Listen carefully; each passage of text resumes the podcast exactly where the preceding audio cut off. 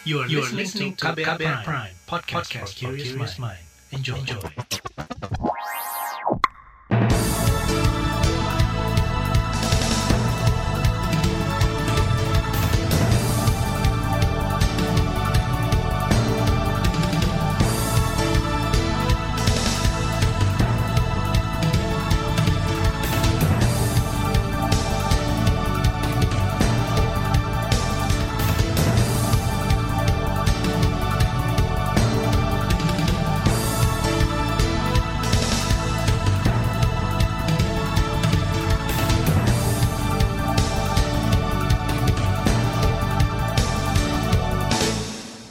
Selamat pagi saudara, senang sekali kami bisa menjumpai Anda kembali melalui program Buletin Pagi edisi Selasa satu November dua ribu dua puluh dua. Bersama saya Naomi Liandra. Sejumlah informasi pilihan telah kami siapkan, di antaranya polisi didesak usut dugaan intimidasi keluarga korban tragedi Kanjuruhan. Caimin usul agar Jokowi turunkan harga B B M. Penyakit leptosirosis merebak di Jawa Tengah. Dan inilah Buletin Pagi selengkapnya. Terbaru di Buletin Pagi. Saudara, hari ini satu November tepat satu bulan tragedi Kanjuruhan di Kabupaten Malang, Jawa Timur. Laga Arema kontra Persebaya berujung petaka seratus tiga puluh lima orang meninggal dunia. Sejauh ini sudah ada enam tersangka yang ditetapkan. Polisi berencana menggelar autopsi dua korban tewas pada Sabtu mendatang. Berdasarkan Kitab Undang-Undang Hukum Acara Pidana, K U H A P, autopsi dilakukan atas keperluan penyidikan dan seizin keluarga korban. Namun upaya autopsi banyak mendapat hambatan diduga akibat adanya tekanan dan intimidasi dari kepolisian. Salah satunya dialami Devi yang sempat membatalkan autopsi untuk dua putrinya yang meninggal dalam tragedi Kanjuruhan. Ini terjadi selang sehari setelah ia menaikkan surat pernyataan autopsi pada sepuluh Oktober lalu. Devi kini kembali mengajukan proses autopsi setelah mendapat perlindungan dari Lembaga Perlindungan Saksi dan Korban L P S K. Adanya tekanan dan intimidasi terhadap keluarga korban dibenarkan oleh pendamping hukum tim gabungan Aremania Malang, Andi Irfan. Kata dia, ada keluarga yang didatangi belasan polisi agar bersedia membatalkan autopsi. Kehadiran uh, polisi itu uh, bagaimanapun juga dalam situasi yang sekarang itu tentu tidak bisa dipahami oleh keluarga korban sebagai hal yang wajar gitu. Saya kira kalau polisi tidak mau dibilang intimidasi, sebaiknya kalau datang ke keluarga korban itu melalui pendampingnya, melalui pendamping keluarga korban. Itu akan lebih lebih bisa diterima oleh keluarga korban. Koordinasi teknis, setiap keluarga korban kan punya pendamping. Itu tadi pendamping hukum tim gabungan Aremania Malang, Andi Irfan. Lembaga Perlindungan Saksi Korban L P S K memastikan terus memberikan perlindungan maksimal pada keluarga korban tragedi Kanjuruhan. Wakil Ketua L P S K Edwin Partogi menduga memang ada upaya dari kepolisian untuk menghalangi proses autopsi korban tewas. Itulah ada beberapa kali kunjungan yang dilakukan oleh anggota Polri yang menurut ceritanya D A itu ya malah membuat membangun kebimbangan, keraguan buat D A ya. Ya itu yang kemudian buahnya adalah menolak autopsi itu. Kenapa seseorang yang tadinya setuju untuk dilakukan autopsi terhadap jenazah anaknya, kemudian berubah pandangan tidak setuju karena sebelumnya didatangi oleh anggota dalam tiga hari. Wakil Ketua L P S K Edwin Partogi mendesak Polri mendalami kasus dugaan intimidasi ini. Saudara, proses autopsi untuk mengungkap penyebab kematian korban tragedi Kanjuruhan juga menjadi salah satu rekomendasi tim gabungan independen pencari fakta T G I P F. Rekomendasi itu termuat dalam laporan setebal seratus enam puluhan halaman yang sudah diserahkan kepada Presiden Joko Widodo. T G I P F telah mengirimkan surat permohonan sejak tanggal sebelas Oktober kepada Kabareskrim Polri Agus Indarto. Hasil otopsi diharapkan dapat dijadikan bahan perbandingan dengan pemeriksaan laboratorium terkait kandungan gas air mata. Anggota T G I P F Laude M. Syarif Sabtu lalu mengatakan autopsi merupakan bagian dari proses hukum. Kata dia, banyak keluarga korban yang menyetujui autopsi. Namun mereka justru mendapat tekanan agar membatalkannya. Tapi setelah itu banyak pihak-pihak yang datang, bahwa ini kisah, akan diceramai, bahwa ya dia sudah tenang di alam sana. Laude mendesak Polri serius mengusut kasus dugaan intimidasi terhadap keluarga korban. K B R telah mencoba menghubungi juru bicara Mabes Polri Dedi Prasetyo dan Nurul Azizah, namun keduanya tak merespon pesan singkat dari K B R. Sebelumnya, Kapolda Jawa Timur Tony Hermanto membantah anggotanya melakukan intimidasi. Dia menegaskan pembatalan otopsi bulan lalu didasari atas permintaan keluarga korban. Sementara itu, Komisi Kepolisian Nasional Kompolnas akan terus memantau dugaan intimidasi yang dialami keluarga korban tewas tragedi Kanjuruhan. Komisioner Kompolnas Yusuf Warsi mengatakan sejauh ini belum ada laporan yang masuk ke lembaganya. Kalau memang ada, ya perlu disampaikan kepada Kompolnas agar kita eh, lihat eh, apa benar itu anggota polisi yang datang ke rumah korban. Nah, kalau ada pihak kepolisian yang telah membantahnya, eh, tentu kita akan monitor nanti itu. Bantahan itu kan meyakinkan bahwa tidak ada eh, intimidasi-intimidasi yang dilakukan kepolisian. Maka itu nanti akan kami monitor kembali. Itu tadi Komisioner Kompolnas Yusuf Warsim. Saudara, Badan P O M akan memidanakan dua perusahaan farmasi obat sirup yang diduga mengandung cemaran senyawa berbahaya. Informasinya akan hadir sesaat lagi, tetaplah di Buletin Pagi K B R. You're listening to K B R Prime, podcast for curious mind. Enjoy!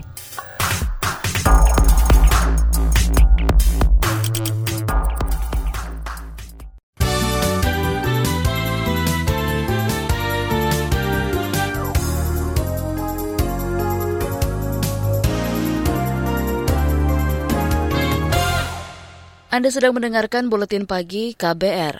Saudara, Presiden Joko Widodo bertemu para petinggi Partai Kebangkitan Bangsa P K B di Istana Merdeka, Jakarta kemarin. Dalam pertemuan itu, Ketua Umum P K B Muhaimin Iskandar mengusulkan agar Jokowi menurunkan harga bahan B B M subsidi, khusus untuk sepeda motor dan angkutan umum.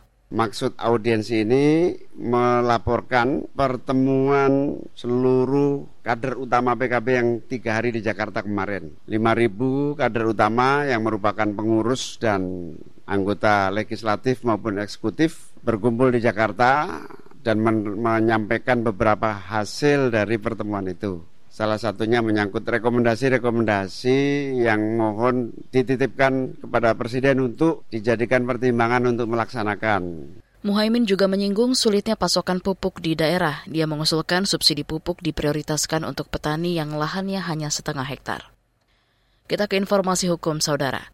Mabes Polri memecat secara tidak hormat bekas Karup Paminal Propam Polri Hendra Kurniawan.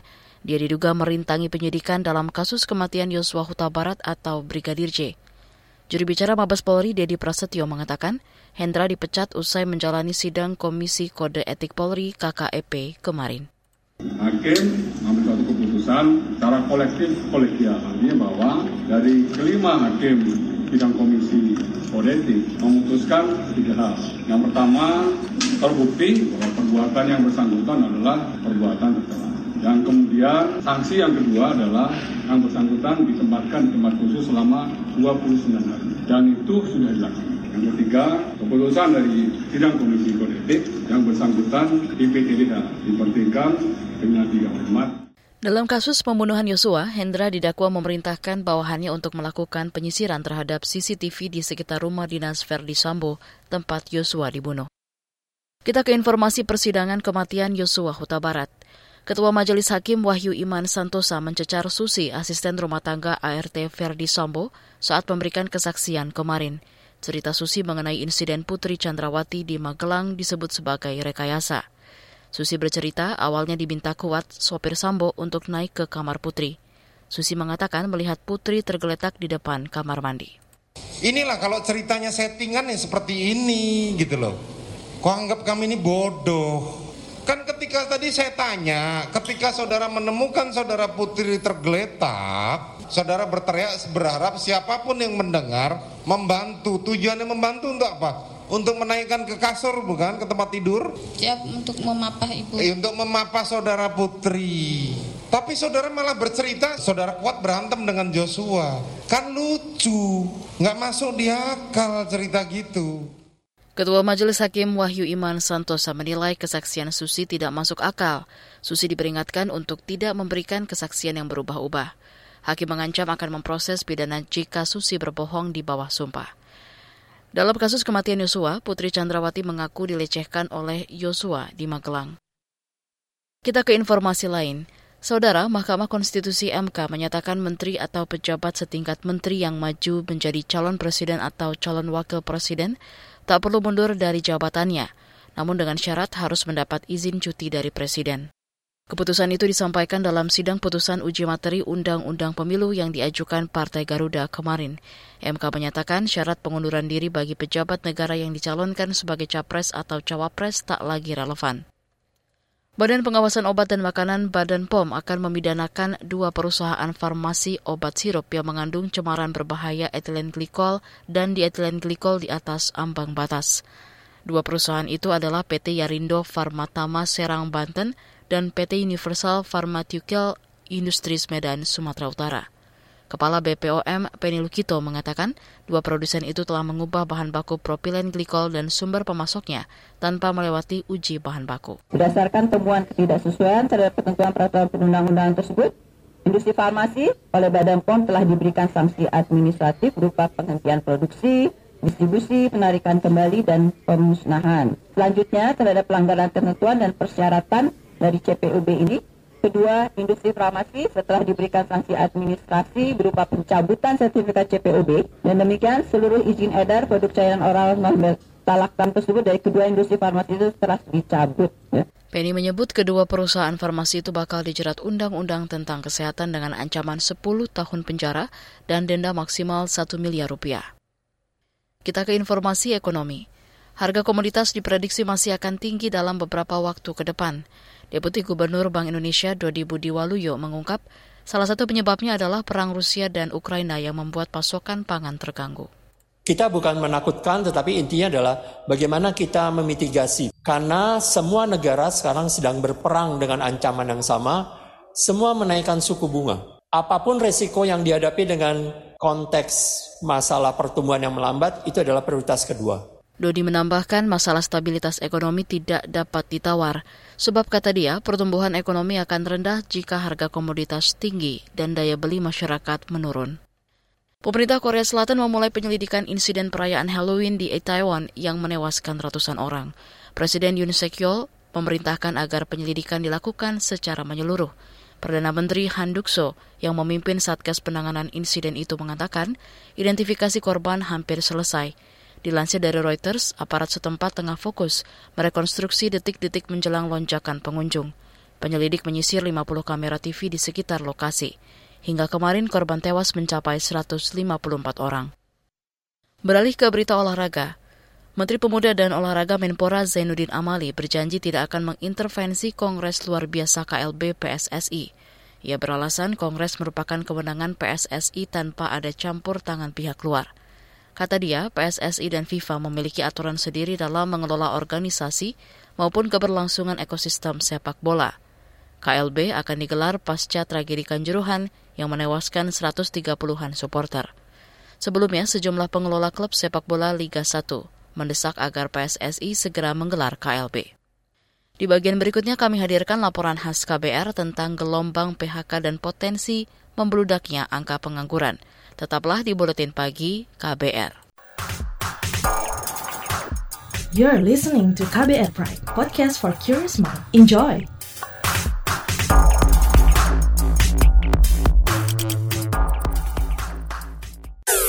Commercial break.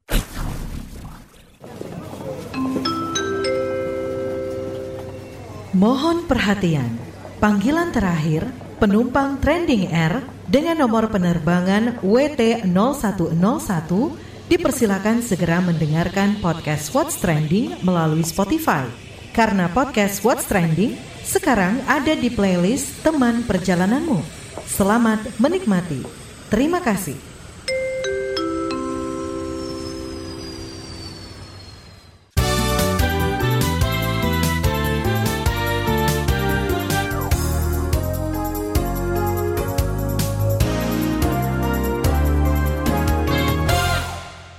Anda masih bersama kami di Buletin Pagi K B R. Pemerintah mengklaim tingkat pengangguran terbuka menurun pada tahun ini. Penurunan terjadi lantaran berbagai intervensi yang dilakukan pemerintah seperti penguatan sumber daya manusia atau S D M. Namun klaim itu dibantah pengusaha dan ekonom. Lantas bagaimana fakta sebenarnya tentang kondisi ketenaga kerjaan di Indonesia? Berikut laporan khas K B R disusun jurnalis Heru Haitami. Menteri Ketenagakerjaan Ida Fauziah mengklaim tingkat pengangguran terbuka T P T di Indonesia menurun dalam dua tahun terakhir atau sejak pandemi covid sembilan belas pada dua ribu dua puluh. T P T merupakan persentase jumlah pengangguran terhadap jumlah angkatan kerja di periode tahun tertentu. Menaker Ida Fauziah menyebut angka pengangguran menurun, salah satunya karena ada upaya peningkatan kualitas sumber daya manusia. Berdasarkan data B P S, jumlah pengangguran terbuka per Februari tahun dua ribu dua puluh dua mencapai delapan koma empat juta orang, dengan tingkat pengangguran terbuka sebesar lima koma delapan tiga. Kita bersyukur pengangguran tahun dua ribu dua puluh tujuh koma nol tujuh persen, kemudian selama dua ribu dua puluh satu enam koma dua persen, dan alhamdulillah Alhamdulillah atas kerja keras semua stakeholder pengangguran kita bisa turunkan menjadi lima koma delapan tiga persen. Meski pengangguran sedikit teratasi pada tahun ini, namun Menteri Ida memperkirakan Indonesia masih bakal menghadapi sejumlah krisis yang terjadi secara global pada tahun depan. Kondisi itu terjadi di saat Indonesia dan banyak negara di dunia tengah berupaya bangkit dari pandemi. Selain itu, jumlah angkatan kerja bertambah hingga empat koma dua juta orang per tahun. Penambahan terjadi lantaran dampak dari bonus demografi yang diperkirakan mencapai puncaknya pada dua ribu tiga puluh. Itu sebab pemerintah berupaya terus menekan angka pengangguran. Fakta berbeda disampaikan Kamar Dagang dan Industri Kadin Indonesia.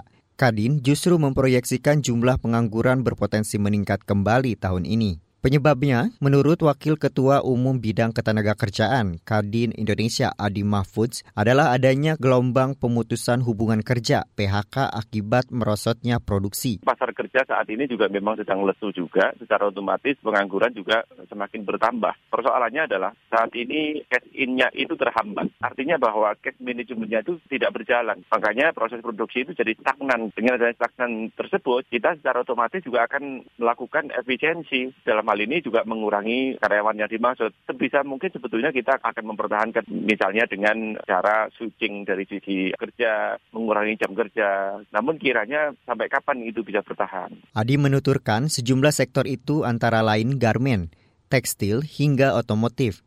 Kata dia, industri-industri itu telah terkontraksi hingga lima puluh persen. Gelombang P H K itu sudah dimulai dari perusahaan startup yang terutama yang berbasis teknologi. Karena memang proses daya penyerapannya juga memang tidak memungkinkan, artinya tidak bergerak. Kedua, yang paling banyak gelombang P H K itu di dunia manufacturing khususnya, karena juga permintaan atau ordernya menurun. Khususnya juga di sektor misalnya garment, tekstil, termasuk otomotif. Jadi hampir rata-rata antara tiga puluh sampai lima puluh persen itu juga terkontraksi gitu ya. Karena semuanya itu karena akibat dampak dari sisi krisis ekonomi global. Berdasarkan analisis Institute for Development of Economic and Finance, Indef, penyerapan lapangan kerja masih rendah lantaran investasi yang masuk tidak mencakup pada seluruh sektor. Direktur Eksekutif Indef Tauhid Ahmad menyebut investor pada sektor tersier saja yang ditarik masuk ke Indonesia. Selain itu, kata dia, rasio penyerapan tenaga kerja yang berasal dari penanaman modal dalam negeri selalu lebih unggul dibandingkan yang berasal dari penanaman modal asing.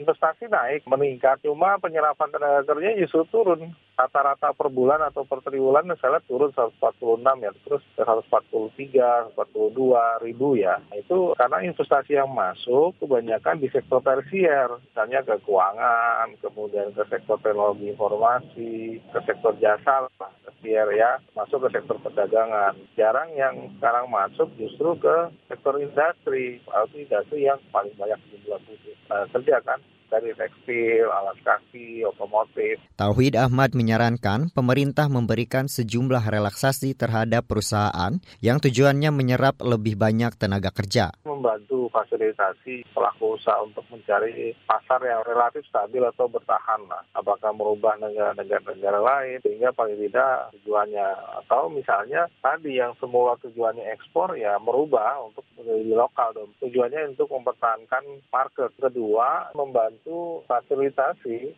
restrukturisasi usaha, pinjaman, pinjam ya, mereka dibantu yang terkena ini pengurangan kewajiban pajaknya ataupun restrukturisasi usaha itu bisa dilakukan. kesehatan. Tapi dengan catatan sepanjang mereka tidak melakukan P H K. Catatan Kementerian Investasi Badan Koordinasi Penanaman Modal B K P M pada triwulan tiga dua ribu dua puluh dua, realisasi investasi di Indonesia mencapai lebih tiga puluh triliun rupiah secara tahunan atau tumbuh sekitar empat puluh dua persen. Investasi dengan nilai tersebut mampu menyerap tenaga kerja sebanyak lebih dari tiga ratus dua puluh lima ribu orang. Demikian laporan khas K B R, saya Heru Haitami. Informasi dari berbagai daerah akan hadir usai jeda. Tetaplah bersama Buletin Pagi K B R. You're listening to K B R Prime, podcast for curious mind. Enjoy!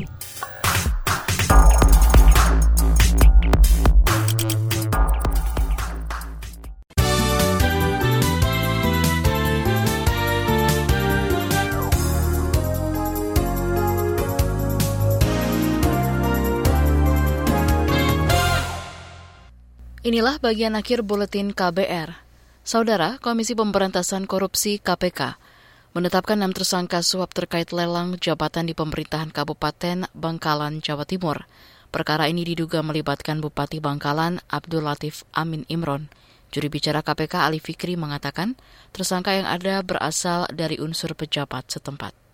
Tentu kami nanti akan sampaikan secara utuh dan lengkap siapa saja yang telah ditetapkan sebagai tersangka, termasuk konstruksi perkara ini setelah proses penyidikan yang sedang kami lakukan ini cukup. Itu tadi juri bicara K P K Ali Fikri. Dalam kasus ini penyidik K P K telah menggeledah sejumlah tempat di Bangkalan pada pekan lalu, diantaranya ruang kerja Bupati dan Wakil Bupati. K P K telah meminta Ditjen Imigrasi untuk mencekal Abdul Latif bepergian ke luar negeri hingga tiga belas April dua ribu dua puluh tiga. Beralih ke Jawa Tengah, Dinas Kesehatan Jawa Tengah mencatat ada lebih dari tiga ratus tujuh puluh kasus leptospirosis sepanjang tahun ini. Leptospirosis merupakan penyakit yang ditularkan melalui air kencing tikus. Subkoordinator penyakit tidak menular dan menular pada Dinkes Jateng Arfianevi mengatakan, orang yang terinfeksi penyakit ini akan mengalami demam tinggi hingga kejang. Bahkan dalam beberapa kasus bisa menyebabkan kematian. Kencing tikus yang mengandung kuman tadi ya, itu bisa kena kulit, dampaknya seperti orang terinfeksi.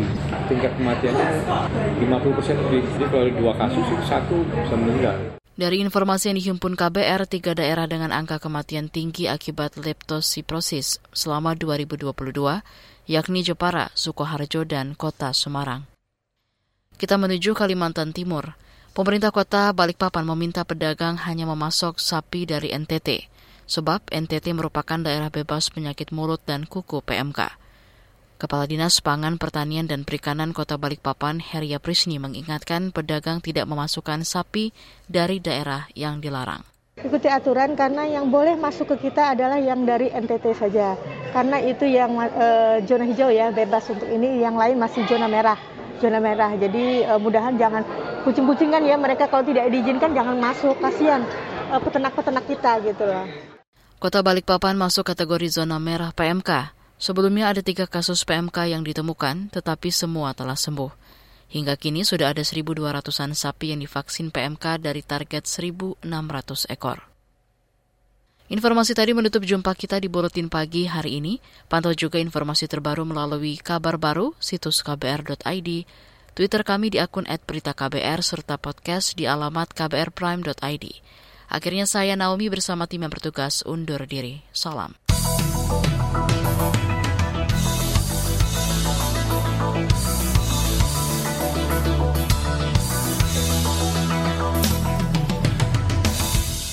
K B R Prime, cara asik mendengar berita. K B R Prime, podcast for curious mind.